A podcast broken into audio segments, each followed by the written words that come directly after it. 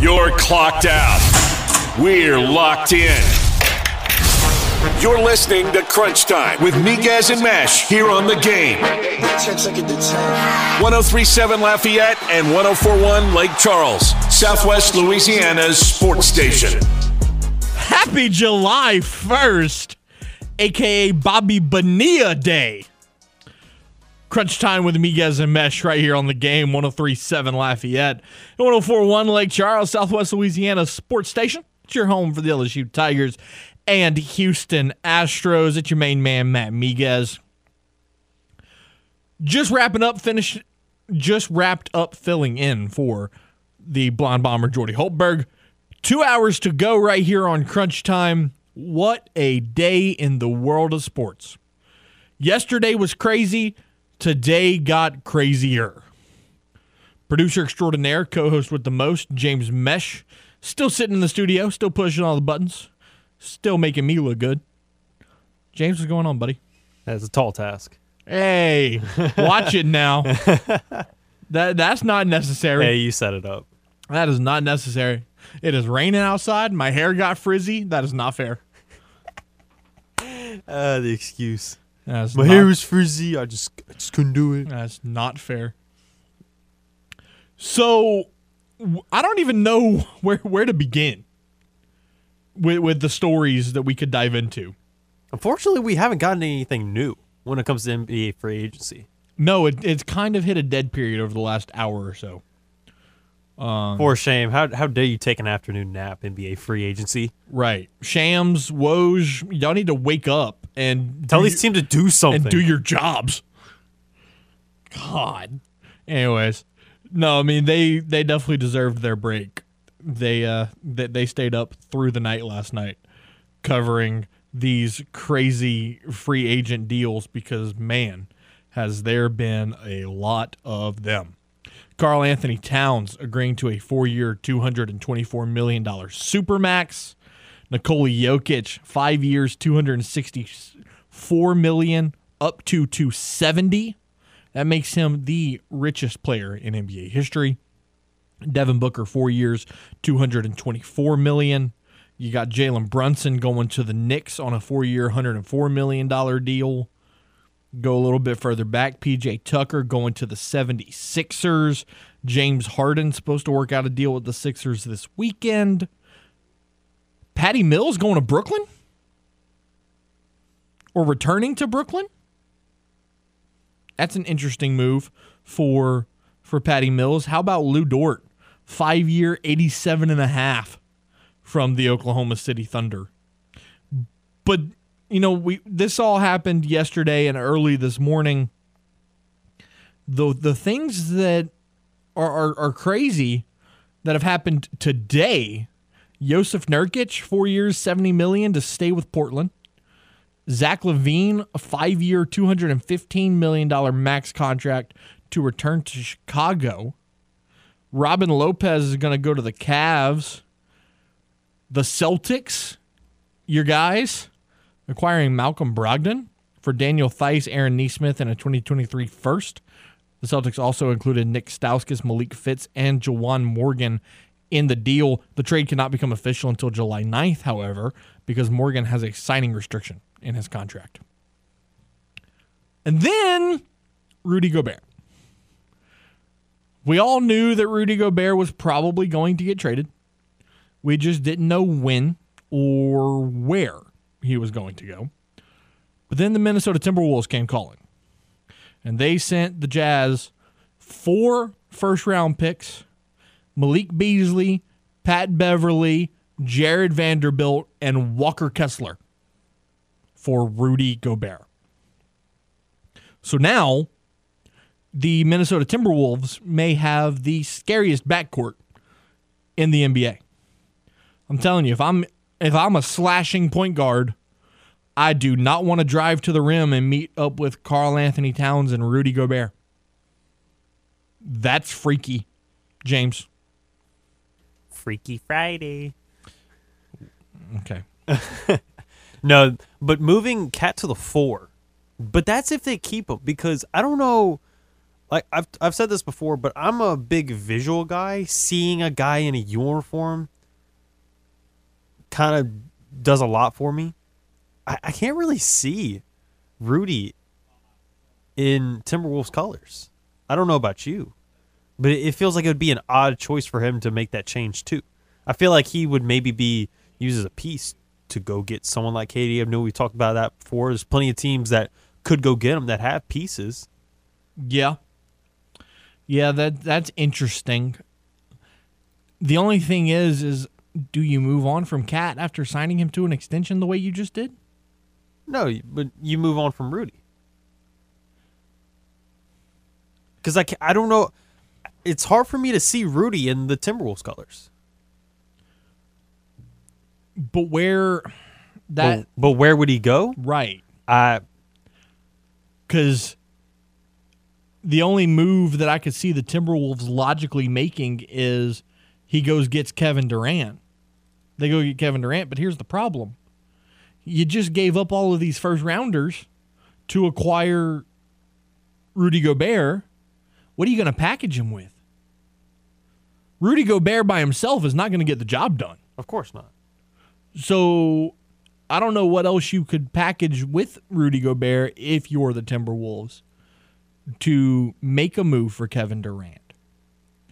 Because, I mean, looking at the free agent market, who else would you would you really go after?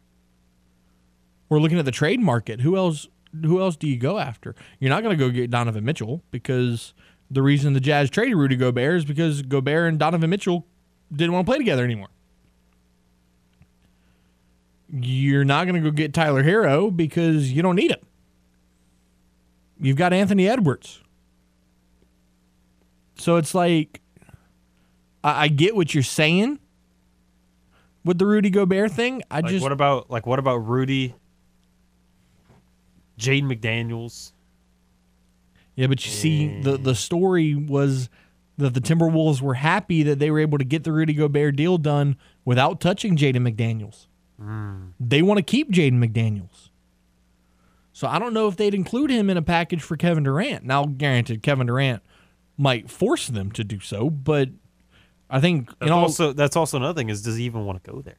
Well, that that is a good point. But like we talked about earlier, with the Nets holding all the cards, it was, does it really matter? Yeah. For right now, it doesn't. Because the there's no way Kevin Durant's going to go to whatever team the Nets trade him to and then just sit there. I mean, what's he going to do? End his career sitting on a bench? Of course. Holding out? Of no. course he's not. So, yeah, I mean, he really has no leverage in, in where he's going to go play, which is kind of intriguing because usually the superstar kind of drives that ship, but the Nets have the opportunity to change that here. Now, we've talked about so much N B A with all the new free agency signings and trades and whatnot. We haven't gotten to the fact that the Astros called up Korey Lee, their top catching prospect.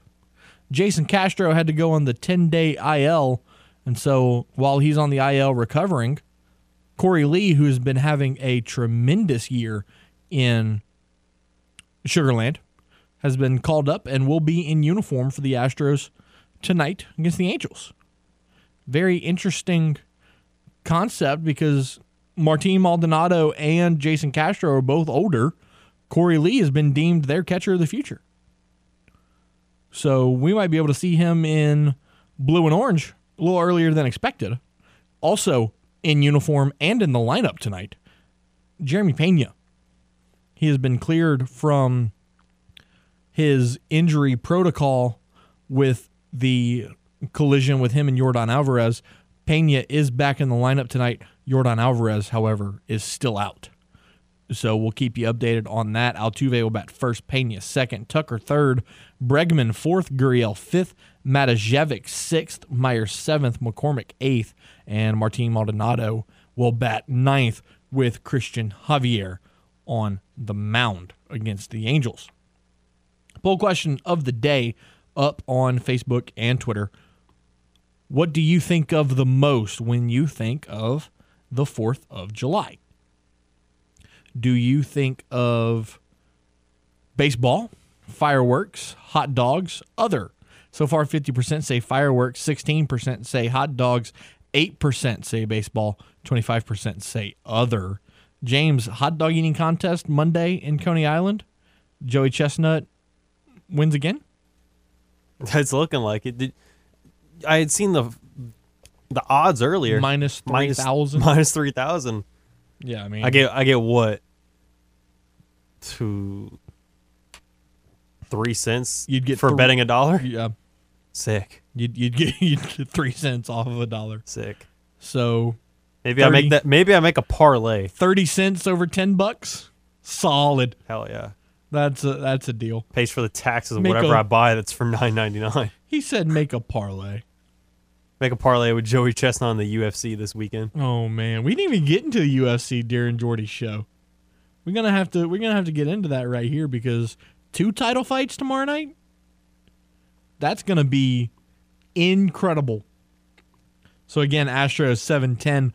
Right here on these airwaves, Robert Ford and Steve Sparks will bring you the pregame show starting at six forty. Let's update some M L B scores. Currently into the fifth, Toronto has opened up a five two lead on the Rays. Meanwhile, the Cubs leading the Red Sox six to five. Poor Martin. His Red Sox are losing to the Cubs. The Cubs, who were once really good. Like a couple years ago, won the World Series. But now they're back to being the lovable losers. It's what they were called for one hundred years, and then they won the World Series, but now they're back. They have fulfilled their destiny as the lovable losers. They got their quota in for, like, the the last... You got to do it within the nineteen hundreds, the two thousands. Right. So we may not see another Cubs World Series till... twenty-one oh eight Right, right. Bottom of the seventh, nobody out. The Cubs have a runner on second. So they could add some insurance right here and, and further put away the, the Boston Red Sox. Meanwhile, the New York Yankees playing the Guardians tonight. The red-hot New York Yankees. I mean, what what more can you say? fifty-six and twenty-two That is just a unreal stat line. Let's take a look at some M L B stat leaders quickly. Leader in wins is Astros' Justin Verlander with ten. Batting average is Paul Goldschmidt with at a three forty-two clip. Aaron Judge leads the home run race with twenty-nine. Earned run average, Shane McClanahan has a one point seven seven. Verlander's in third with a two point oh three. R B Is. Polar Bear Pete, Pete Alonso, sixty-nine, runs batted in. Josh Hader with twenty-four saves on the year. Rafael Devers leads the hits category with ninety-eight. And Shane McClanahan has the most strikeouts so far this year with one hundred twenty-three. Me talking about the Red Sox and how they're having an unfortunate Friday, July first. I've poked the bear. You summoned him. I summoned the bear. What's up, Martin? Man, you knew I'd be calling, bruh. What I... inning they in right now? It's the bottom of the seventh. Baseball left to be played. They're gonna come back. Don't you worry. Oh, but, this hey, man. How about how about how about them Astros though, huh? Without their two, two of their best players, and they still beat the Yankees. That's why I've been telling you, man. The Yankees ain't the best team in Major League Baseball. I'm telling you, bruh. I'm. They're not the best team in Major League Baseball. And this just proved it right here. They look at their schedule. The first half of the season, they ain't played nobody. They played the Orioles like how many times? twenty times? Of course you're going to have fifty wins. You're playing scrubs like the Orioles. You know? Put them against some elite teams and see what they do. And they, they choke. They they they, they are the they are the only elite team in baseball right now other than the Astros. I still think, even though the record don't don't don't show it, but I, I still think, man, the Astros you've, are the, the, you, the best team in the A L, man. You've got the and, Astros, uh, you've got the Mets, you've got the Dodgers, and then you've got the Yankees. Those are your top teams in baseball. Yeah, but I'm just saying, I think the Astros get in the playoffs, and they're going to be very hard to beat, man. I, I still don't think – I think the Yankees are going to crash and burn in the playoffs, man. I mean, and I still think Judge is going to get hurt the second half. I mean, it's only a matter of time. I mean, them dudes made a glass. So you think Aaron Judge is going to get hurt, while I think he's going to shatter the single-season home run record. Oh, no, that ain't happening, man. That, that's not going to happen. Uh-uh. That ain't happening. Not a doubt in my mind. Not one. If if he does that, I'm going I'm I'm to pull a ball, and I'm going I'm to say, check the man for steroids. Oh, my God. Paul was so mad this morning. He's like, I'm not calling in the show. The umpires cheated. Cheated, cheated us. I was like, y'all are the umpires. He just did that to not make it quite as obvious. Y'all are the umpires. Don't give me that B S. So, but anyway, uh, I was calling in the, um, man, I seen that trade that uh, between the Minnesota Timberwolves and the Utah Jazz, so Rudy, Rudy Gobert. Man, I think the Minnesota uh, the Minnesota Timberwolves is going to be a team to watch next year, man. Like, they're going to come out of nowhere. I mean, look what they did this year. They're an up-and-coming team. Now you get you add Rudy Gobert to the mix uh, to go with uh, yep. Cat and Ant. Uh, I just think, man, they're gonna be lethal next year. Yep. You know, where would you rank them in the in the uh, in the Western Conference, buddy? I'd put them as a playoff team. I don't I don't know where like, exactly I would put them, but they're a playoff team. Do you think they're better than my Warriors or no? No, no I don't think so. We got to see if they mesh first. I mean, but uh, no pun intended. Uh, but yeah, man, uh, who's the next big name you think gets moved over the weekend, buddy? And uh, I appreciate you taking my call, and I'll hang up and listen, buddy. Appreciate the call, Martin. So next big name I see moving, Tyler Hero. I think Tyler Hero gets dealt this weekend. That that's what that's what I see happening. James, let's take a timeout right here. Toby Christie, our NASCAR expert, will join us on the other side of this timeout on The Game, one oh three point seven Lafayette, one oh four point one Lake Charles, Southwest Louisiana's sports station, your home for the L S U Tigers and Houston Astros. We love talking about sports. Yeah. You love listening to sports. Yep. Sounds like we were meant to be together, or at least friends with benefits. Aren't you glad you found us?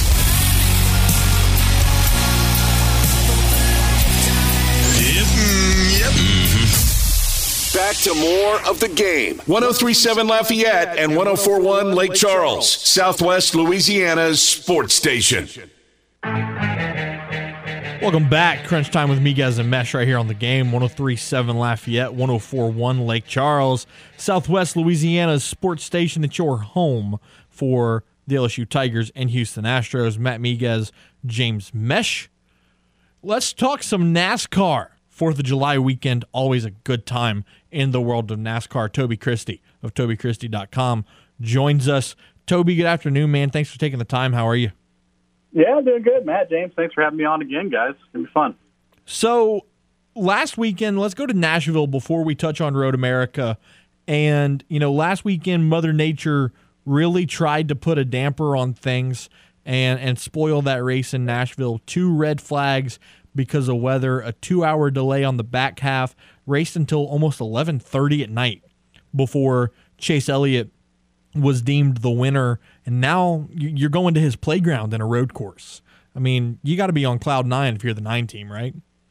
Oh, for sure. They've, they've got to be feeling pretty good going to this weekend. Uh, I mean, this is kind of their bread and butter is the road courses. I know they haven't pulled off a win there yet this year with the next-gen car. Uh, but coming into this weekend with uh, two wins on the season, they're leading the uh, regular season point standings. They're uh, top of the playoff grid. Uh, I think they're pretty happy going into this weekend. Now, what's interesting is if you look back at Nashville, you had that wreck with Alex Bowman on lap, I believe it was one forty-one that, that they had wrecked, and then a couple laps later ended up being the red flag. And had that wreck not happened, they probably would have gotten to one fifty, and when they red flagged, the race would have been over. So Chase Elliott kind of has his teammate to thank for getting in a wreck, basically. Yeah, I mean that's really not how you uh, ever you know plan things out. So obviously they didn't uh, they didn't come up with this to to conspire a way to win a race or anything like that. But uh, Yeah, that, I mean, that's that's how it is in NASCAR these days. You got to have everything going right, and that includes luck to be able to pull off wins in this uh, in the Cup Series. And uh, for Chase Elliott and that team, they were lucky. The caution fell when it did, and, and the rain and weather fell when it did to uh, to make it uh, happen where they were able to get the uh, the long red flag. Uh, the racetrack got cooled off. It was nighttime, and the nine car came to life uh, at the right time. Toby Christie of Toby Christie dot com joining us here. So, looking at Road America, the Xfinity Series has been racing here since twenty ten. However, NASCAR didn't, the Cup Series didn't pick up racing here until last year. This is a new road course for the Cup Series. It's a brand new road course for the next gen car. You know, like what can what can fans expect this weekend out of Road America? Well, I mean, I think, you know, the guys that have been kind of the, the staples at the top of the road courses are going to be strong as always, but uh, we've had some new names kind of emerge at the road courses this season as well. Uh, Ross Chastain, Daniel Suarez have been pretty darn good every road course we go to. I know Suarez hasn't always gotten the finishes, but he did just get his first win at Sonoma, so that's a big uh, big thing for him. Chastain won COTA, which is a little bit more uh, similar to this racetrack. It's super long, has a lot more high-speed uh, sections of the course. Uh, so I think the trackhouse racing is pretty exciting going into this weekend. Uh, Chase Elliott won at this racetrack uh, last year in the first Cup Series race there. And then A J Allmendinger is a guy who is a perennial playoff, or not playoff, but perennial road course racing contender. He's just really good at these kinds of tracks. Uh, College Racing will have him in their sixteen car. He's been running a part-time uh, Xfinity or part-time Cup Series schedule, full-time Xfinity this year. Uh, and I think he's the guy that will be one of the ones to beat on Sunday as well. Yeah, you know, he's he's looking for his third road course victory here in, in twenty twenty-two, talking about A J Allmendinger. So now, you know, you're getting to the point of the year where playoff points and the standings really start to come into the picture with only nine races to go into the playoffs. You know, who are some guys that are on the bubble that, that you're looking at as we come down this backstretch? Man, there are some real names to be worried about that you don't usually have to worry about when it comes to playoffs. But with how many winners we've had, uh, things have gotten crazy. We've had twelve winners in the uh, the first, uh, what, seventeen races here at this point. Uh, I mean, you know, sixteen guys make the playoffs. A win, you know, usually locks your spot in. But if we get too many winners, that might not be the case this year. But uh, I'm I'm really concerned about Kevin Harvick. He's only nine points to the good right now. You look at the names behind him. You got Michael McDowell, who's really good at road courses. Chris Buescher nearly won at Sonoma as well. One of those two guys wins uh, this race on Sunday. That really puts Harvick into a bind. But you've got other guys like Tyler Reddick behind him. Eric Jones has shown uh, you know, the ability at road, restrictor plate races and other tracks like that. Haley's been good at uh, road courses as well. And then you got Bubba Wallace, uh, has had a good car, has had a bag pit crew for most of the race or most of the season. But, you know, something swings one way or the other for any of these guys that's outside the top sixteen, and that now shifts your playoff cut line, and Harvick's the guy, you know, looking on the outside, uh, looking in, and I think that's the guy you got to be worried about. So Chase Elliott pretty much secured his spot in, in the playoff standings with that win in Nashville. And, you know, now you're you're kind of looking at, you know, Chase Elliott, Ross Chastain, Ryan Blaney even still hanging around in the mix, although he hasn't won a race yet this year, which is rather surprising considering the year that he had last year. One guy I'm looking at, and you can you can agree or disagree, I'm watching Kyle Larson to to get a second win here down the backstretch. I mean, ten, year, ten wins last year, Cup championship. So far this year, only one win, sitting at seventh in the playoff points. You know, he, he's got to break through that ceiling at some point. No, for sure. I, I think you're one hundred percent dead on with that. I, I'm very surprised at this point he only has one win, but at this point nobody has more than two. I think it really shows how big of a uh, how big of a uh, equalizer this, this next-gen car has been for the entire field. Uh, but, yeah, I would be very, very surprised if we get to playoffs and he doesn't have at least one more win uh, going into it. I mean, ten wins last year, you would expect, obviously, a fall-off from ten, Uh, but you expect a little more than one, uh, so I don't I don't see him sticking at one. Chatting with Toby Christie here uh, on Crunch Time with Miguez and Mesh. And then, you know, talking about the Xfinity Series, Ty Gibbs. I mean, three wins on the year, leading the playoff standings, only nineteen years old. That's yeah. absolutely crazy to me. No, for sure. And, I mean, people were kind of screaming, and, you know, if Martin Truex Junior decided to retire, I, I think it was Ty Gibbs' time to go to Cup, but uh, unfortunately for Jacobs Racing, they want to give him that extra year in Xfinity, and it looks like he's going to get it with Martin Church Junior now announcing that he will return next year. But, man, what he has shown at the age of nineteen is incredible. He won the ARCA Series Championship uh, a year ago, uh, ran a lot of uh, Xfinity races last year, won several of them in his just part-time debuts, including his first ever start in the series, which was really impressive. Uh, and now this year he's just backed up with three more wins, and the guy is really, really good. He has ruffled a few feathers this year, though, so uh, we're kind of seeing a little bit of the uh, the, the perfection uh, kind of slide off the uh, off the rails there for Ty Gibbs a little bit, but uh, it does show he is human, and uh, I, I think we're seeing some incredible speed from him at the age of nineteen. Last question I have for you, Toby, talking about J R Motorsports. They popped up in the news the other day when they talked about how they do at some point want to field a Cup team. And then, you know, their one of their Xfinity drivers, Josh Berry, says that he has a dream of Cup racing one day. Could could that align, and could we see J R Motorsports in the Cup Series soon?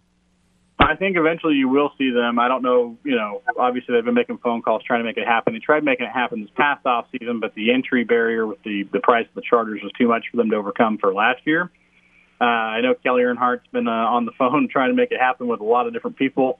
Uh, so I expect to see maybe a, a part-time schedule for them next year in Cup. Uh, if all things go well, uh, I could see twenty twenty-four for sure being a, a possible full-time campaign if they can get a charter. So another question people have kind of been having now is, does this mean we're going to have kind of like expansion like you see in, in baseball and football and every other sport where you've got the thirty-six charters? Do we expand to thirty-seven? Do we expand to thirty-eight and have a new team be able to buy in uh, and maybe give, you know, fees back to the other owners to be able to work their way into the sport as well? So that's something we're going to kind of keep an eye on at this point. As we all know, the Cup Series can hold up to forty cars on a field, and, and right now we've got thirty-six charters. So there's definitely room there. I just don't know what that looks like if, if we do decide to start adding more charters. No, absolutely. Toby Christie of Toby Christie dot com taking the time to join us. Toby, really appreciate your time, appreciate your insight as always. Go enjoy Xfinity practice, and uh, we'll talk to you soon, my friend. Awesome. Thanks, guys. Let's do it again sometime. There he goes, Toby Christie. Always love getting to chat with him about the world of NASCAR. The Game, one oh three point seven Lafayette, one oh four point one Lake Charles wants to hook you up with a brand new Apple Watch. All you have to do is join our brand new text club. Simply text the word GAME to three three seven, two eight eight, eight one zero zero. That's GAME to three three seven, two eight eight, eight one zero zero. Once you join, you will be eligible to win the Apple Watch. Plus, you'll get the chance to score other great prizes like Astros tickets and more. It's the Game Text Club. Find out more at ten thirty-seven the game dot com or ten forty-one the game dot com. We'll take a time out right here on Crunch Time with Miguez and Mesh. And when we return, we have audio from Dennis Allen. And James and I will look at the best position groups in the N F L. You're listening to The Game, one oh three point seven Lafayette, one oh four point one Lake Charles, Southwest Louisiana's sports station. It's your home for the L S U Tigers and Houston Astros. You're listening to The Game, one oh three point seven Lafayette and one oh four point one Lake Charles. Johnson throws, Butte's got it wide open at the ten, far side, he's in for the score. Southwest Louisiana's sports station. A shot to left field, going back on it's Gordon, he'll look up, it's a goner! Your home for the L S U Tigers and Houston Astros. Welcome back. Crunch Time with Miguez and Mesh right here on The Game, one oh three point seven Lafayette, one oh four point one Lake Charles, Southwest Louisiana's sports station, your home for the L S U Tigers and Houston Astros. Matt Miguez, James Mesh. Bottom of the eighth, Cubs still lead the Red Sox six to five. So that means that if the Red Sox play good defense here and hold the Cubs to zero, they'll be down to their final three outs to try to beat the Cubs. Martin is probably shivering at this at this very moment, quivering in his boots. Right right So let's do some Saints talk. The New Orleans Saints held their final practice of minicamp on Wednesday. Dennis Allen met with the media, and he had this to say as his opening statement. I think this was a good camp for us. You know, I was pleased with um, obviously the attendance, number one. I was pleased with the with the effort. I thought, you know, from our, our players to our coaching staff to you know, the support staff. I mean, I thought it was a, I thought it was a good camp that I think sets the foundation for moving into training camp. And so that's where we now begin to turn our focus and get ready for really the start of the twenty twenty-two season. One issue that the Saints have been dealing with is the absence of Marcus Davenport, who has been dealing with a slew of injuries and just recently had a second surgery. So who has stepped up in Davenport's absence for the Saints? Dennis Allen fills us in. Well, I think Carl Granderson's had a really good camp. You know, he's a guy that, you know, was here for, for all of the O T As and, and here for the mini camp. I think he's a guy up front that I felt like really took a, a step forward in this camp, and hopefully can continue that as we get into uh, training camp in August. Another guy that has taken a big step forward is Bryce Thompson. And Dennis, Dennis Allen talked about Bryce Thompson's performance in camp and other players just striving to get better every day. Anytime you get to grow through experience, it's a benefit to, to you. So his ability as a young player to kind of be on the practice squad, be in the system for a year, understand not only what we're asking him to do, but how we're asking him to do it, I, I think is a plus. You know, I think with Bryce, as with a lot of these guys, we're, we're working on consistency. You know, you see some, some, some good plays, Um, and then you see some plays where you're like, ah, we got to get better in that in that area. So that's what all players should and are striving to do, is become more consistent, because I know from a coaching staff standpoint, if I know exactly what I'm getting on every play, it's much easier for me to put you in positions to have success. The New Orleans Saints will resume with training camp beginning in late July. Staying on the subject of the N F L, James Mesh, let's look at the top position groups in the N F L in twenty twenty-two. This is an article from our good friends at C B S Sports. So it goes their pick for the best offensive line, and then it gives teams that are in the honorable mention category. So first, best offensive line. Philadelphia Eagles. They've got a good line. They got a very nice run front. The best, though? Intriguing. That's an interesting thought. Honorable mention, the Browns, the Buccaneers, the Ravens, and the Chiefs. Now, if you if you look at the Eagles line, they do have Landon Dickerson. They do still have Lane Johnson. They also have Jason Kelsey. I, I could see it, actually. I could. I see mean, it. Uh, I'm looking. I'm just looking at the teams themselves across the N F L. And I'm like, no, they're not better than the Eagles. Right? No, they're not better than the Eagles. So I mean, no. The more and more I look at it, the the more and more justified it feels. Man, do you remember the time when the Cowboys had the best offensive line? Oh, that line was scary, bro. It wasn't even close.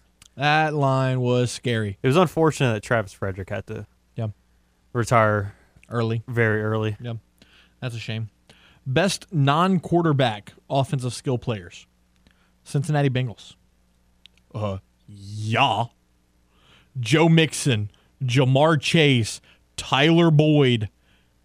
T. Higgins. T. Higgins. Hayden Hurst. Hayden Hurst. Need I go on? And you know it's you know what hurts me? You know what blows my mind even more? The fact that the Saints weren't put on honorable mention. And how do you, how do you not? Alvin Kamara, Mark Ingram, Michael Thomas, Chris Olave, Jarvis Landry, Taysom Hill. How do you not? I can see where they're coming from, because Mike hasn't been healthy in two years. Chris Olave, as hype as he's been, he hasn't proved anything yet. It's true. This is. This is the first time we'll, we will see Jarvis Landry in a Saints uniform. Jameis is coming off an injury. But, I mean, at least honorable mention. I think so, but they're also including seven, eight teams, eight other teams. Raiders. It's like we all, we can't include everybody in the N F L, so it's forty-niners. I don't even know about the forty-niners. Kittle's nice and Debo are re- they're both really nice players, and we've seen Elijah Mitchell Elijah just pop Mitchell. up. But who else? Brandon Ayuk feels like he's kind of – he was supposed to step up last year, but that's right. where Debo popped off. Right. Rams still got, they retooled. That makes sense. The Bucks? The Bucks. You it's got whenever, Evans and Godwin. But then you also have guys like Russell Gage and Scotty Miller who are sneaky good. The Vikings, I get. Jefferson, Thielen. Irv Smith, if, Irv he, Smith. if he's able to step I up. Get but that. Dalvin Cook. Dalvin Cook. The Dolphins, Dolphins of interesting. course. I mean, well, Tyreek. You, you have the two fastest. You have the th- three of the five fastest players in the I, N F L. I forget that they have Tyreek now. You have Tyreek, Jalen Waddle, and I know Raheem Mostert gets early injured really early, but whenever he's healthy, you have the you have three of the five fastest players in the N F L. Yeah, that's true. You have that's a, true. you have a track squad on offense. Best defensive front. Can you take a gander? Steelers. It's because you looked at it. Yeah. It's the Pittsburgh Steelers. Yeah. I mean, Cameron Hayward, Under, Tyson Alalu, Miles Jack, Devin Bush. I did. I had forgot they got Ogunjobi to, to clog up the middle. I had forgot they got him. And then right. they also signed Miles Jack and still have Devin Bush in the middle with T J Watt coming off the edge. I mean, it's that's a really good the article. The article goes on. You want an elite edge rusher? Okay, here's T J Watt. How about an elite interior rusher? There's Cameron Hayward. Want a great nose tackle? Tyson Olalu. You want depth? Chris Wormley, Larry Ogunjobi, Montravius Adams, Darmaven, DeMarvin Leal, Alex Highsmith. And then in the linebacking core, you got Devin Bush and Miles Jack. That's a freaky defense. All the way around. You still got Minka rolling in the secondary. Which...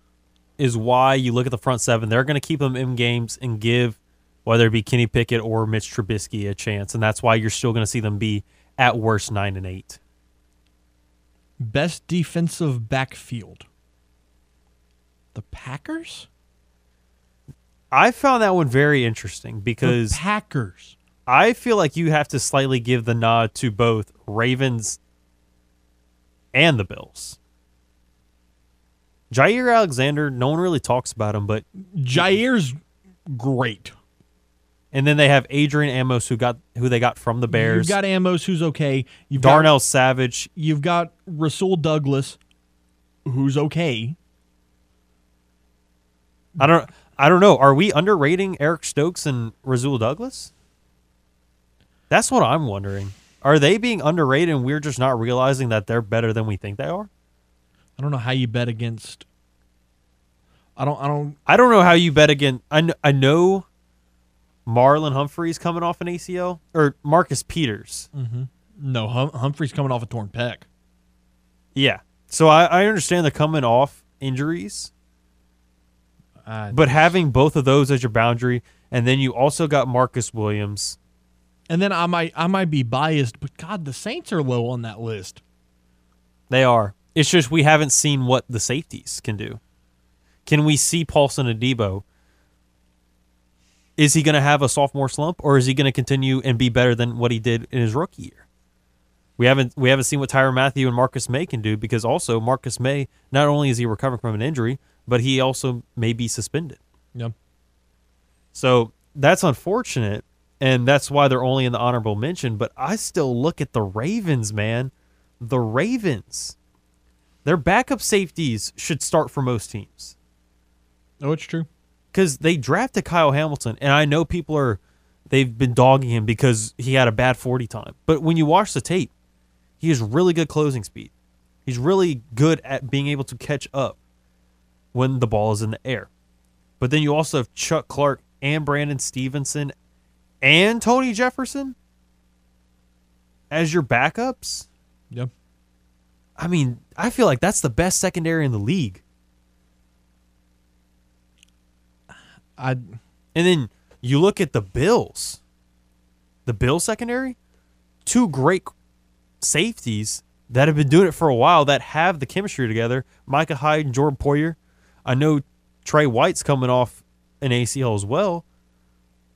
But man, he's got to be a top five corner. Yep. And then they got Taron Johnson. Taron Johnson that they drafted a couple years ago. He had that hundred-yard pick six on Lamar in the A F C divisional round. The only thing is they're just trying to find an opposite boundary corner, which is why, are we underrating Eric Stokes? Is that is that what's happening? He had a great rookie year. I'm not going to doubt that. That's the same thing but, with that's the same thing with the corner for Atlanta. He's all of a sudden, you look at the Madden ratings, he's a ninety overall. I'm yeah. like, I understand he had a good year, but is he ninety overall worthy after just one season? What was his name? Uh, I'd be lying if I told you. It, A J Terrell. Oh, yeah, from like, Clemson. I mean, come on. Yeah, I I don't know.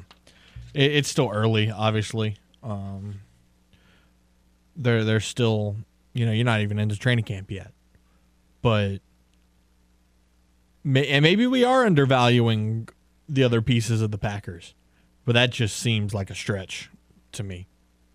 Especially when you look at Baltimore. Yeah. Baltimore is just so stacked with so many defensive people. Yeah. And you could put them in the middle if you really need to. Right.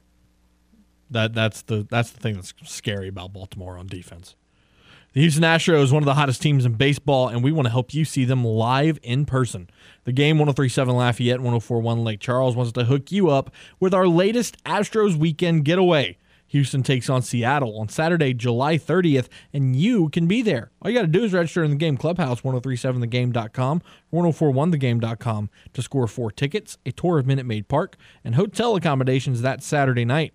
As always, Astros Weekend Getaways are powered by Butcher Air Conditioning, La Meridian Houston Downtown, and The Game, Southwest Louisiana sports station. Take time out right here, update the poll question on the other side, and get you set for a stacked hour number two. Here on The Game, ten thirty-seven Lafayette, ten forty-one Lake Charles, Southwest Louisiana sports station. It's your home for the L S U Tigers and Houston Astros. Welcome back. Crunch Time with Miguez and Mesh right here on The Game, ten thirty-seven Lafayette, ten forty-one Lake Charles, Southwest Louisiana sports station. It's your home for the L S U Tigers and Houston Astros. Matt Miguez, James Mesh. James, we talked earlier about it being Bobby Bonilla Day. You you ready to get your mind blown? Go for it. Bobby Bonilla's twenty twenty-two salary, one point two million dollars. Yordan Alvarez's twenty twenty-two salary? Oh, my God. seven hundred thousand dollars. Bobby Bonilla is making more money at home than a AL M V P candidate in Yordan Alvarez. That is, uh, when you put it that way, that's um, that's interesting.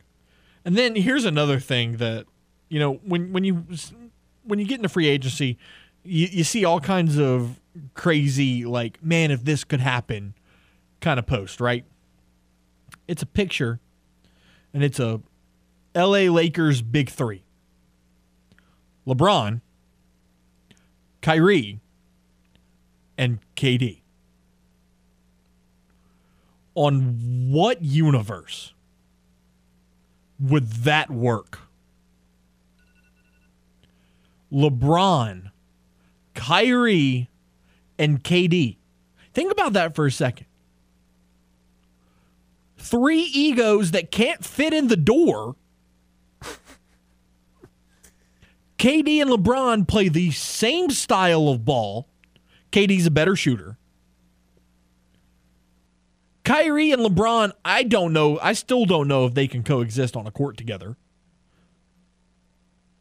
That's as much talent individually as those three guys have. Together, that's a five hundred basketball team. That's terrible. How are you acquiring both of them? Shall, shall we go back to the Kobe, Nash, Dwight Howard experiment? Oh, man, I remember that. That was a joke. And everyone was like, it, it's it's unstoppable. Oh, they're, they're running. Kobe's going to have more rings than Michael. They didn't win one. It actually blew up in their faces faster than they even made the playoffs. You think this would be any different? Because I don't. Shall we go back to last year and still maybe even this year? LeBron, Russ, A D? Worst Lakers season in franchise history. That wasn't an accident. Yeah, A D missed a lot of the season. LeBron was hurt at points too. But that wasn't, even if they all three played together healthy, that's still a five hundred basketball team. They can't play together. Just like these three would not be able to play together. That's an unbelievable... The fact that somebody had that thought that it could work out blows my mind. Hour number one of Crunch Time in the books. Hour number two, five fifteen, Tyler Batiste of The Athletic N B A is going to join us to talk free agency. And then at five thirty, my guy from Ohio, Russ Eisenstein, is going to join us to talk about this crazy realignment in college football. You're listening to The Game, one oh three point seven Lafayette, one oh four point one Lake Charles, Southwest Louisiana's sports station. It's your home for the L S U Tigers and Houston Astros. You're clocked out.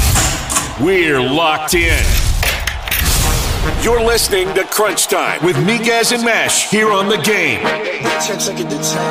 one oh three point seven Lafayette and one oh four point one Lake Charles, Southwest Louisiana's sports station. Hour number two of two right here on your Friday afternoon. Crunch Time with Miguez and Mesh on The Game, one oh three point seven Lafayette, one oh four point one Lake Charles, Southwest Louisiana's sports station, your home for the L S U Tigers and Houston Astros. You know, something I just read makes me think of a song.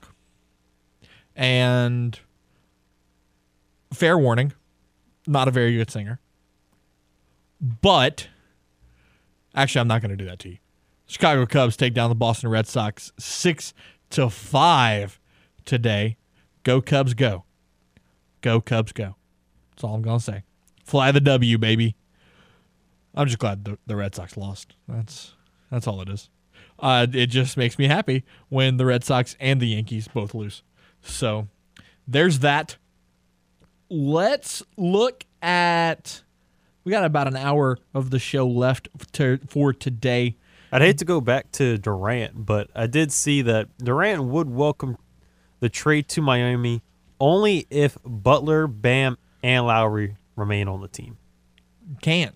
So you'd have to trade Tyler you, Hero. Bam has to be involved.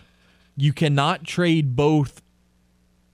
Du- Miami can't have both Durant and Bam on the same team because there's something about contract exceptions. You can't have more than one on one team, and Durant would be Miami's second. I remember, I don't remember the exact details, but I remember reading something about that. Bam would have to be involved in the trade to send Durant to Miami. Looking at the John Deere Classic, how about J T Poston? Starting nine under for today, he is five under so far in round number two through twelve holes. He leads by four strokes at fourteen under for the tournament. I mean, he had a good run at the Travelers last weekend. And to now have a four-stroke cushion, arguably, heading into the weekend, pretty impressive stuff from uh, from J T Poston.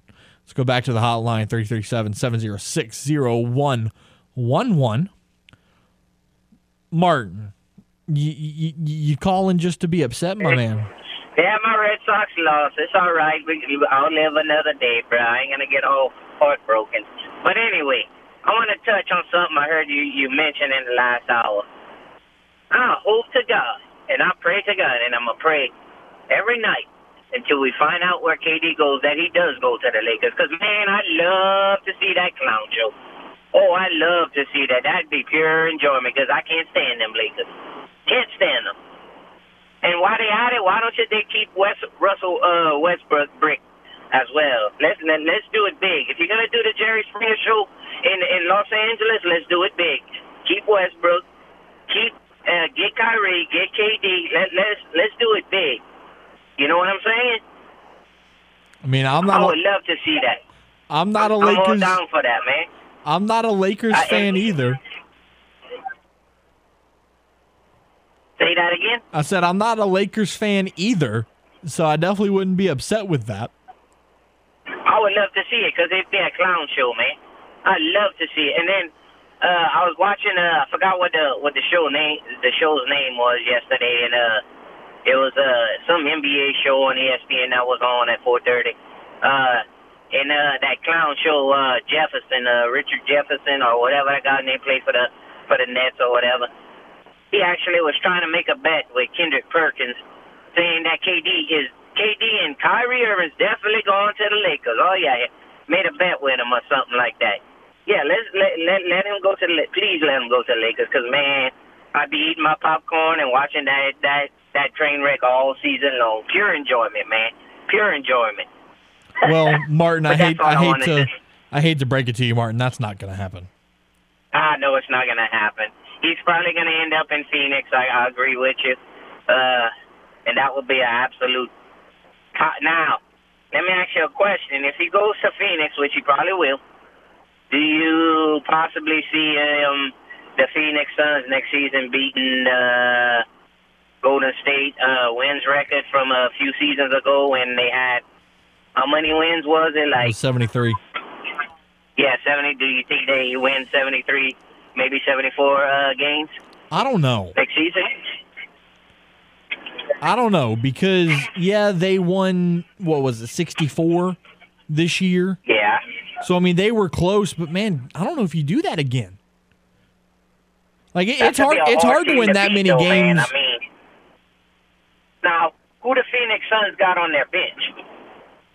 Cameron Payne, Cameron Johnson. But, like, if... Now, I heard Cameron Payne might be in, included in that trade as well.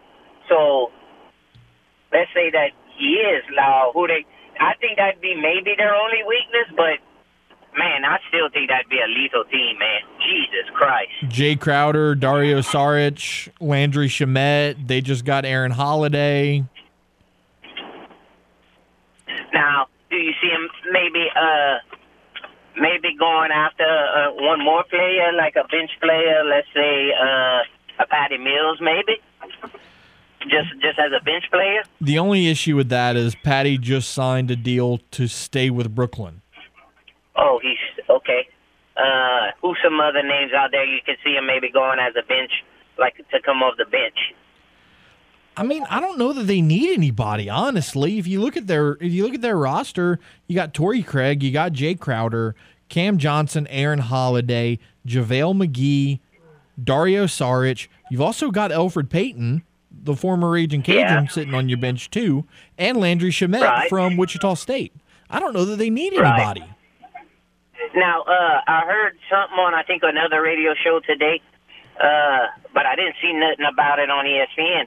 Uh, did the Pelicans give Zion a contract extension? Uh, I heard it was a five-year or one hundred something million or something like that. I heard it on one of the other shows. I don't remember what show. I, think, I want to say the Jim Rome show maybe.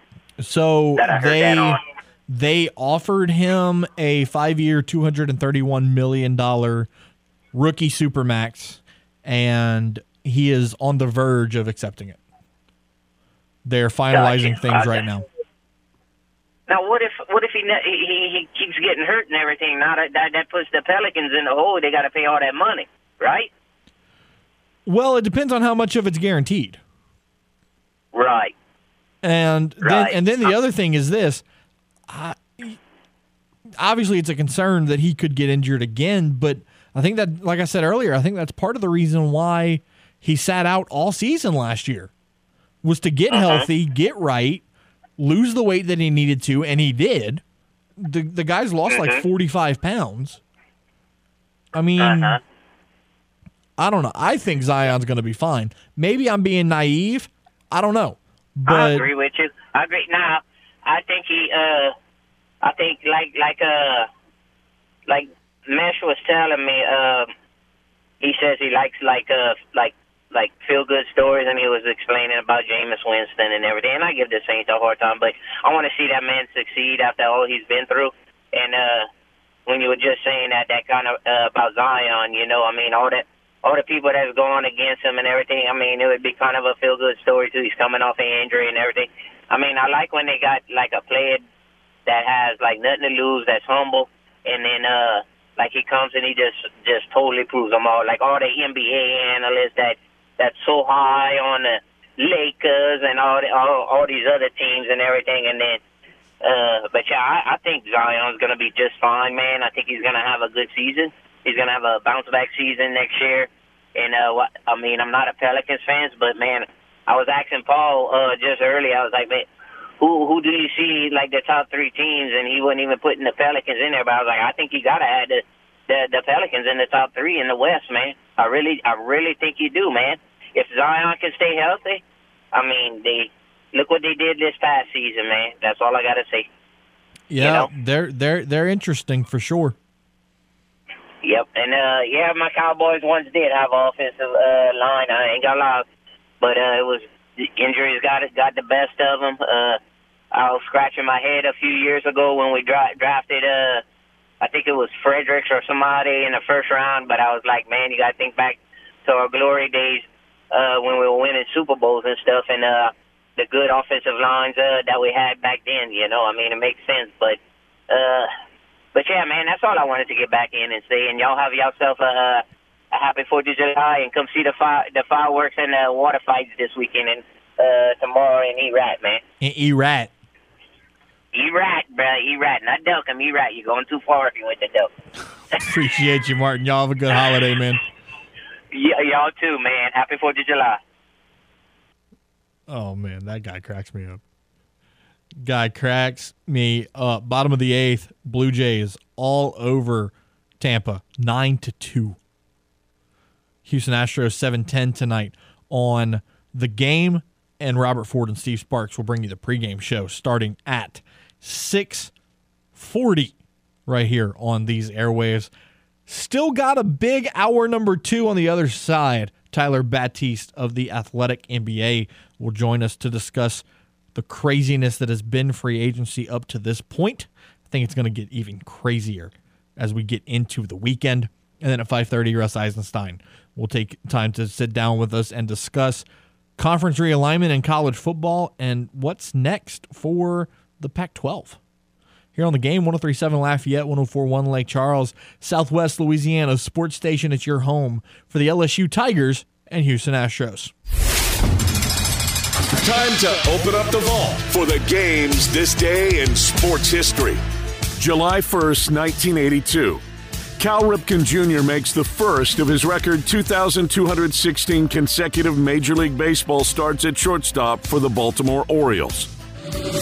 That was this day in sports history. We now return to The Game. one oh three point seven Lafayette and one oh four point one Lake Charles, Southwest Louisiana's sports station.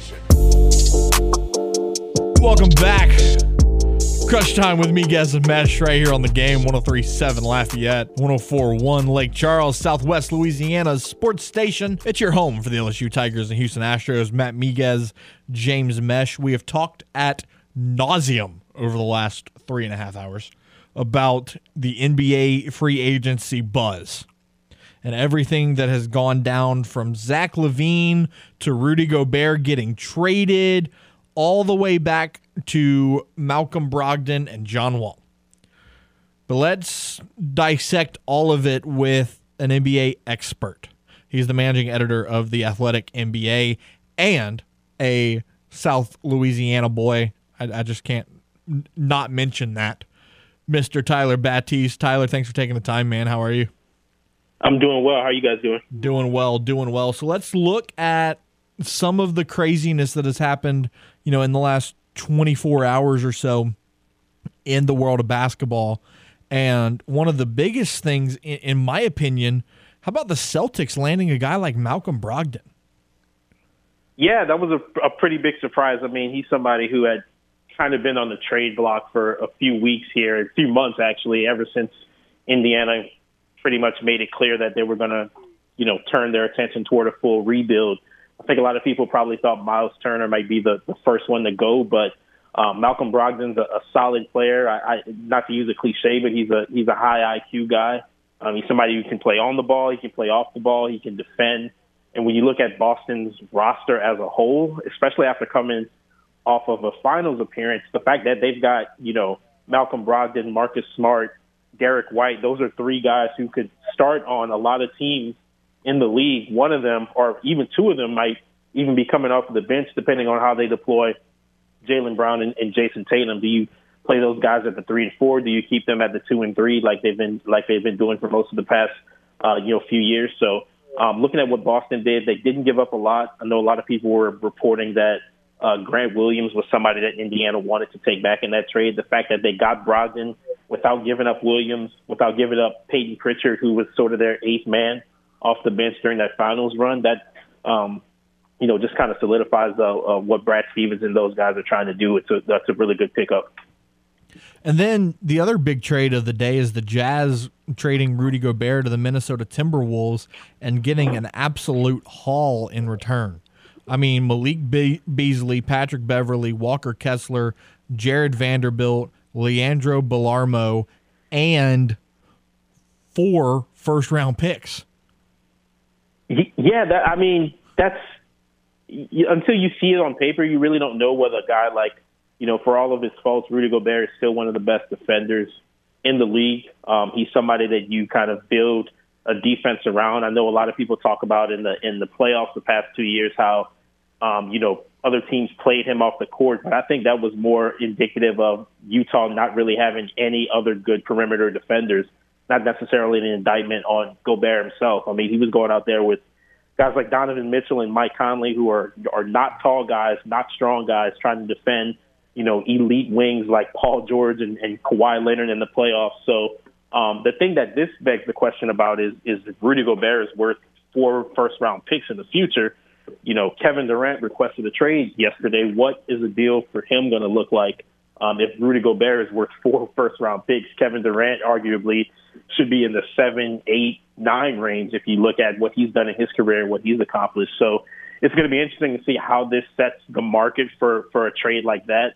Um, on the court, you know, Gobert and Karl Anthony Towns were, were two um, all-N B A level centers. You would think that Karl Anthony Towns is probably going to play a little bit more power forward, be a little bit more uh, perimeter-oriented, which is already a part of his game. Um, but he and Gobert don't really mesh in terms of what they do offensively on the court. So you could definitely see it working out, but it's going to be a bit of bit of an adjustment, especially when a league that's dominated by, you know, players who are six, six, six, seven, uh, teams going up against two seven footers is gonna is gonna be a unique challenge. Chat with Tyler Batiste here on Crunch Time with Miguez and Mesh. You know, that was kind of my next question. Kevin Durant requesting the trade yesterday. You know, clearly he's gonna be worth a lot on on the market. You know, where do you see him going, and for what kind of package do you see a team having to give up to get Kevin Durant? I mean, you know, the Suns seem to be kind of his preferred destination. Um, and we actually just had a story that went live over at The Athletic within the past hour from Sam Amick, uh, kind of looking at the relationship that Kevin Durant has with Monty Williams. If you remember, Monty Williams was on the Oklahoma City staff in Kevin Durant's last year uh, when his wife was was, was uh, killed in a, in a car accident. Talks a little bit about the relationship that Kevin Durant has with him, how much he respects him, how much he Um, you know, enjoys him not only as a basketball coach, but as a person. So it seems like the Suns, um, there's some smoke to the, the Suns fire that's going on right there. Um, obviously, the Suns can't get rid of Devin Booker if he signs the, the uh, Supermax extension that he agreed to this week. So um, you're looking at maybe a package of, you know, DeAndre Ayton, Mikal Bridges, Cameron Johnson, basically anybody else but Chris Paul and Devin Booker probably should and, and might be on the table if, if those two teams are talking. Um, the Suns own a lot of their draft picks going forward. I think all of their draft picks going forward. So um, they could they could throw the uh, you know as many picks as possible at Brooklyn and see what it takes to get a player like Kevin Durant, who, even though he's thirty-four, he's still you know one of the top two or three scorers in the league. Now, looking at free agency deals that have gone down, obviously, you know, Devin Booker signing a supermax, Zach LaVine getting a big money deal to stay in Chicago. Those weren't surprises. What deals have gone down so far, if any, have kind of, you know, surprised you? You know, uh, this is kind of a small one, but Isaiah Hartenstein signing with New York was a bit of a surprise. There was a lot of talk about him potentially ending up in Orlando, but the fact that New York is bringing back Hartenstein and Mitchell Robinson, um, you know, was kind of an interesting move there. They did get rid of Nerlens Noel in the in, in a trade recently, and they're, they're probably going to waive Taj Gibson. So that was a little bit um, of a surprise. Um, Tyus Jones going back to Memphis too was was was pretty shocking. Um, I guess once the free agent landscape kind of played itself out, not a whole lot of teams have a lot of salary cap space, and um, for Tyus Jones to go back in Memphis, a place that he's comfortable on a pretty short deal, not uh, not not anything too long. The fact that he might be able to play his way to a bigger contract in a couple of years, um, I think a lot of people just sort of think a player like that is going to try to go and uh, be his own man and kind of run his own team elsewhere. But the fact that he's going to go back to, to Memphis is kind of uh, just speaks to the kind of player that everybody believes him to be. And again, he's only going to be, you know, twenty. In his late twenties when his uh, next deal is up, so he could certainly get that one hundred million dollars contract down the line. But I was surprised to see him show up uh, back in Memphis.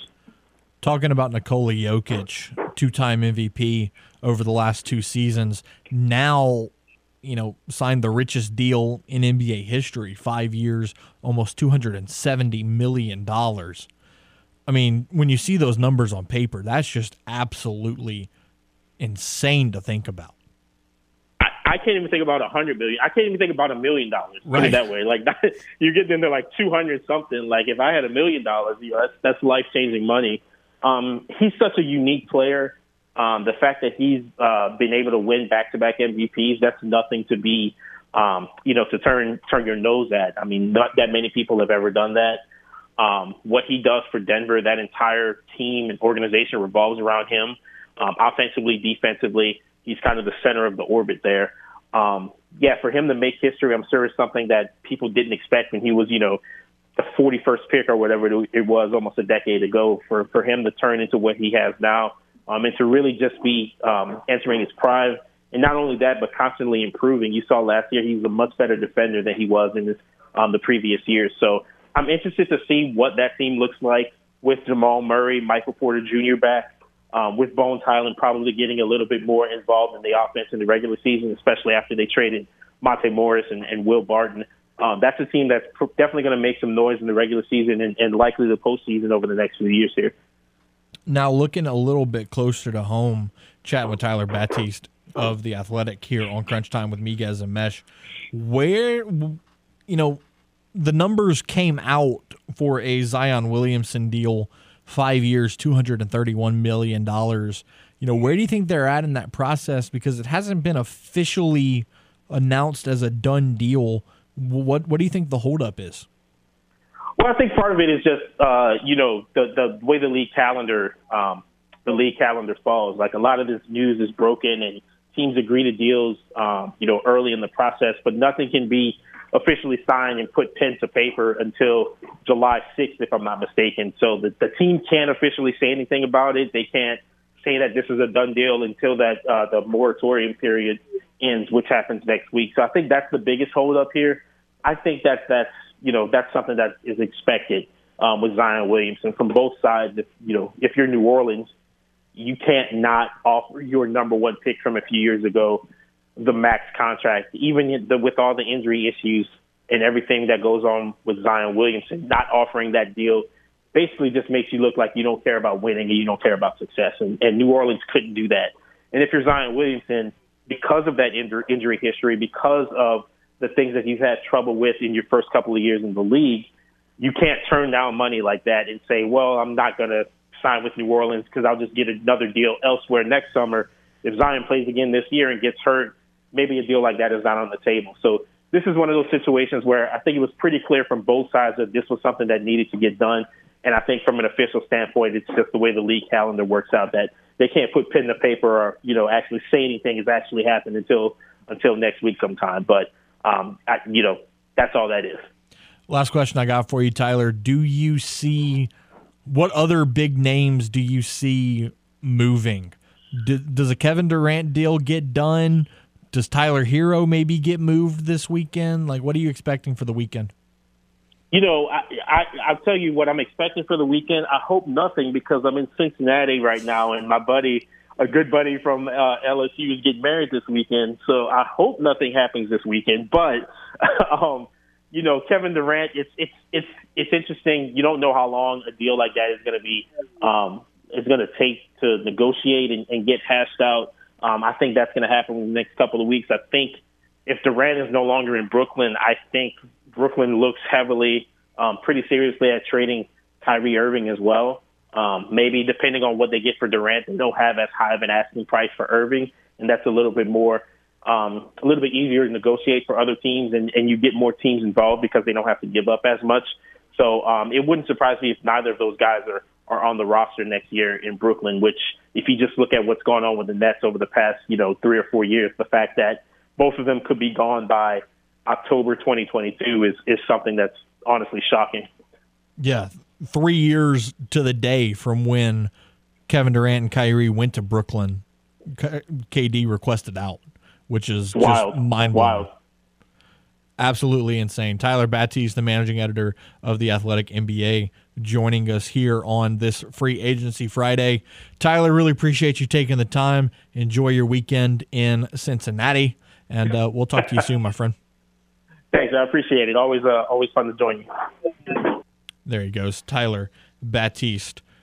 The Game one oh three point seven Lafayette and one oh four point one Lake Charles wants to help you see one of the hottest teams in baseball. The Houston Astros take on the Seattle Mariners Saturday, July thirtieth, and you can be there with our latest Astros weekend getaway.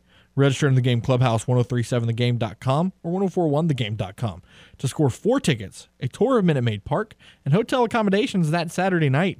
Astros Weekend Getaway is powered by Butcher Air Conditioning, La Meridian Houston Downtown, and The Game, Southwest Louisiana Sports Station. Let's take a time out right here. When we return, Russ Eisenstein, the radio voice of the Ohio Bobcats, will join us to discuss this latest news and conference realignment and what it does to the little guy. Here on The Game, one oh three point seven Lafayette, one oh four point one Lake Charles, Southwest Louisiana's sports station. It's your home for the L S U Tigers and Houston Astros. Had a rough day at work? Got lady problems? Not to worry, because you have two wingmen right here. You can be my wingman anytime.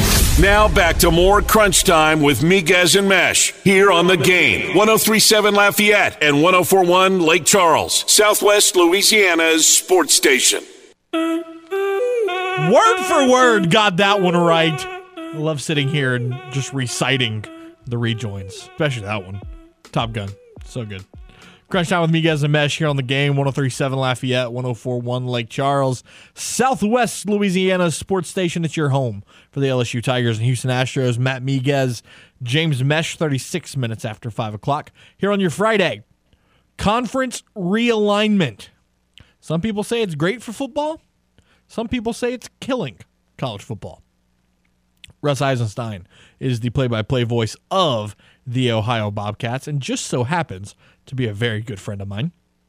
He joins us to discuss this and more in the world of college football. Russ, good afternoon, my man. Thanks for taking the time. How are you? Hey, I'm doing good, and congratulations on this new venture. Uh, it's it's great to know that, that I knew you when, uh, and you've uh, matriculated through your career, and you're an adult broadcaster now, so congratulations on all of that. I appreciate that, Russ. I really do. So let's let's dive into this. It started, you know, with Texas and Oklahoma a little less than a year ago announcing that they were going to move to the S E C. Now you have U C L A and U S C saying they're going to the Big Ten.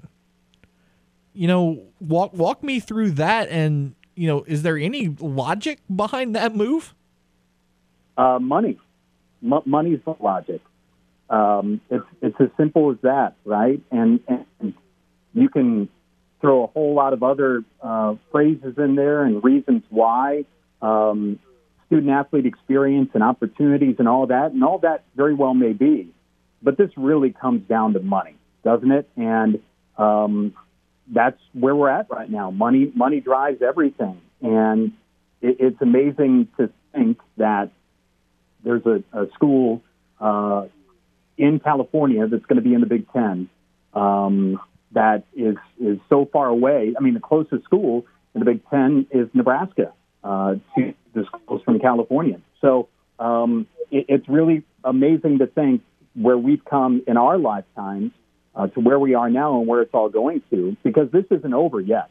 Uh, and money will continue to drive the bus or fly the plane, as it were, because you're going to have to charter everywhere.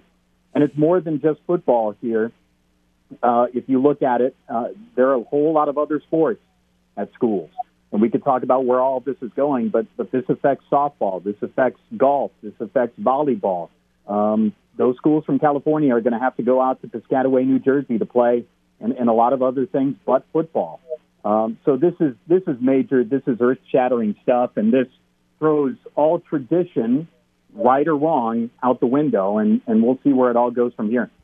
Yeah, you know, you, you touched on it. People are people are looking at it from a football perspective, but like you said, you know, imagine U S C volleyball flying from U S C to Rutgers in, in upstate New Jersey on a Wednesday afternoon. Yeah, there's there's more to this than football, um, and and where the dominoes are falling here. And I've said it for a long time. Um, I've always thought that we were leading to the the power schools and the power conferences breaking off and doing their own thing. And and there's more to it than football. I think that they're going to have to stay with the N C double A when it comes to uh, wrestling and golf and all the other sports, because those have value too. They're, they're not going to be able to run everything on their own, but they can run football on their own. And so when it comes to schools like uh, University of Louisiana, when it comes to Ohio University, when it comes to Northern Illinois University, um, those are the schools that are going to have to decide um, how much money are we going to throw at this thing anymore? Uh, where do we see ourselves in the future? Are we still going to hang on to a dream of playing on the highest level? Because the gap was wide before, and it's beyond the Grand Canyon-type size now uh, when it comes to uh, the differences between our schools and those schools. And and there's nothing wrong with playing for a F C S title. I grew up uh, as as somebody that followed the F C S and one double A football. I'm a, I'm a F C S one double A graduate. I'm a Southern Illinois University graduate. Um, and so you've got to start to realize where you're at now. And, and days like yesterday um, really show how wide the gap is. And it's nobody's fault on, on our level. It's just is what it is right now. And so this has major reverberations and repercussions for other schools and other leagues. Russ Eisenstein, the play-by-play voice of Ohio University, joining us here on Crunch Time with Miguez and Mesh. You know, you talked about it. They're going towards these, you know, super leagues, if you will, where, where the rich get richer. But then, like you like you kind of touched on just now, the the little guy, the Ohios, the schools in the M A C, the schools in Conference U S A, the schools in the Sun Belt, Division Two, Division Three. Like, like what happens? What happens to these guys?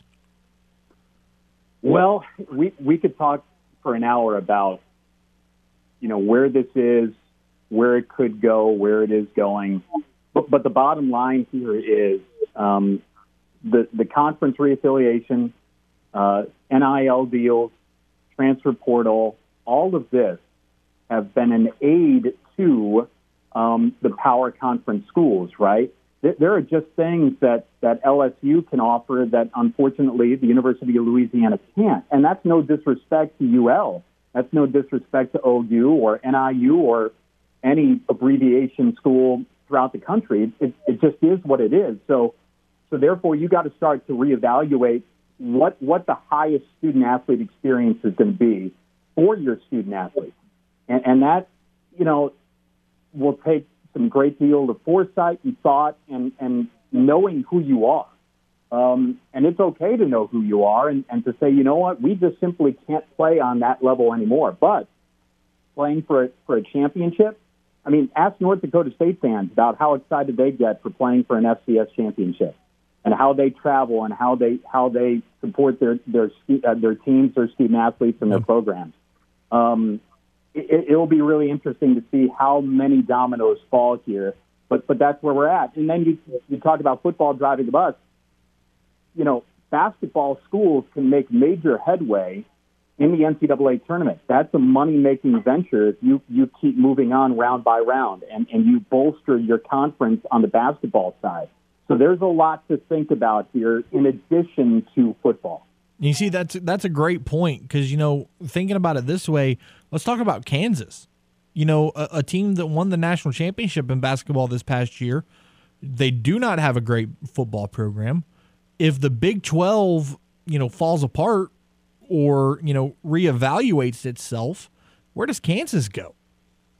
Yeah, that's that's something too, because of these schools that are going to be in these power leagues, Kansas, for example, um, you could still look back in, in my lifetime to where they were a top five team in the country in college football, and they made it to the Orange Bowl, and they and so the, everybody that's that's in those conferences will have a chance to catch lightning in a bottle for a year or two, right? If they're still involved in it, they're going to hang on to that dream. Uh, and and it, it, it's worth it to them because it's going to pay off potentially uh, one of these years. And we'll see how it all works out with the college football playoff and, and accessibility to championship games. But when you talk about Kansas trying to reach on to a football uh, uh, lightning in a bottle year, it's going to make it that much harder for schools like, you know, Ohio or Louisiana to get there. And, and there's nothing wrong with winning a Sun Belt championship. There's nothing wrong with winning a M A C championship. Um, but you got to realize wh- where's the ultimate dream going to be. And it's going to be really hard for these schools to, to gain national notoriety on the highest level anymore. It's just, it, it's really tough because it's a different college landscape now than it was even five years ago. Chatting with Russ Eisenstein, the Ohio University play-by-play voice. Russ, where do you think N I L fit into this? Because, you know, obviously these conversations, college football has been trending this direction, but it didn't really start falling until N I L became a thing. Yeah, it's interesting to look at that too, because um, you look at some of these deals, uh, and, and on one hand you could say, well, it's great for the student athlete because, all right, if somebody's going to be out there and paying them um, and, and, and they can get it, you know, Mazel Tov, go get it. Um, but there were no guardrails put on this. Uh, there's no proof of performance when it comes to, all right, what, what is this student athlete in any sport really doing for that money that they are being paid? And so it falls back to, all right, uh, how much are you going to be able to govern it now? Uh, how much further are you going to go with it? Um, and yeah, obviously U S C and U C L A are going to be able to have far more Uh, of a of a pool for N I L collectives and partnerships than, say, Louisiana does. It's just it, it just is what it is. Um, and there are schools. Ohio has has launched uh, uh, N I L kind of uh, uh, collective to be able to try to um, make it worthwhile for, for Ohio student athletes to be able to get in this mix too. Uh, but it, it's always going to pale in comparison to what you're going to be able to get from the bigger schools.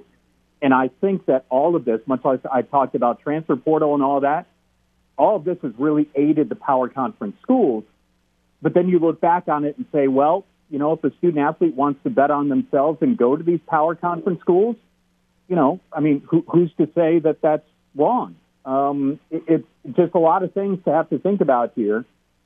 And it all comes back down to it's a brave new world of college athletics and on every level.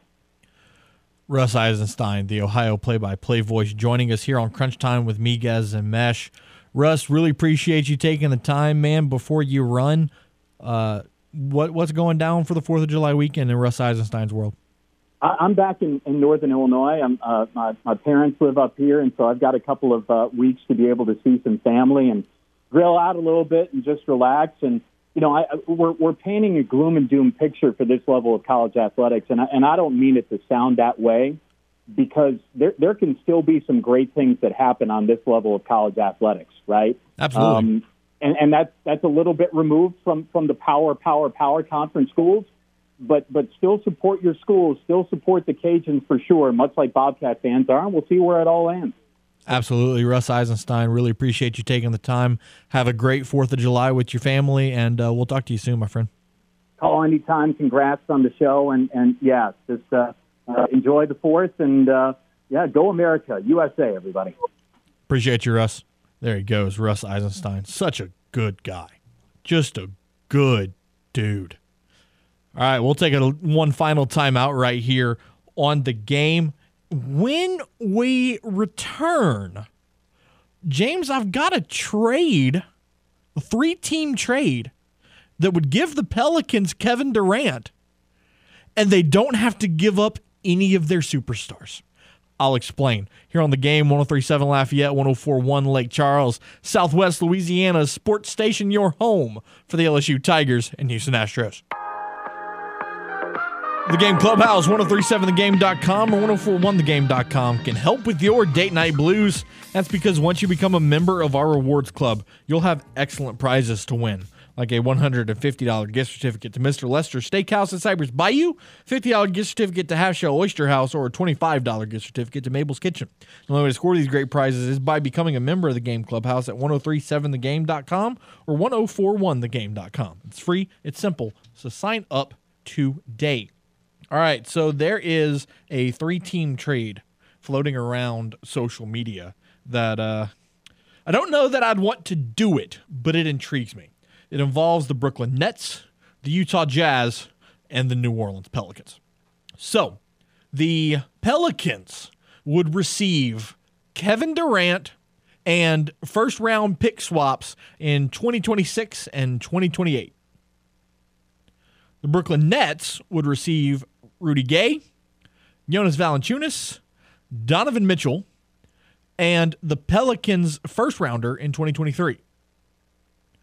The Jazz would get Devontae Graham, Jackson Hayes, Kira Lewis Junior, and the Pelicans, you ready for this?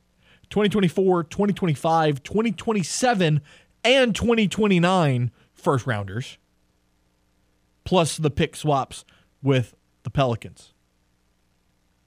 Now, James, acquiring Kevin Durant in this move would only add seven million dollars to the Pels' cap. That's a lot of firsts. Oh. I get it. That's your future. However, you still have two first-round picks. You're you're known in the N B A as a very young team. You put this guy with Brandon Ingram, C J McCollum, Zion.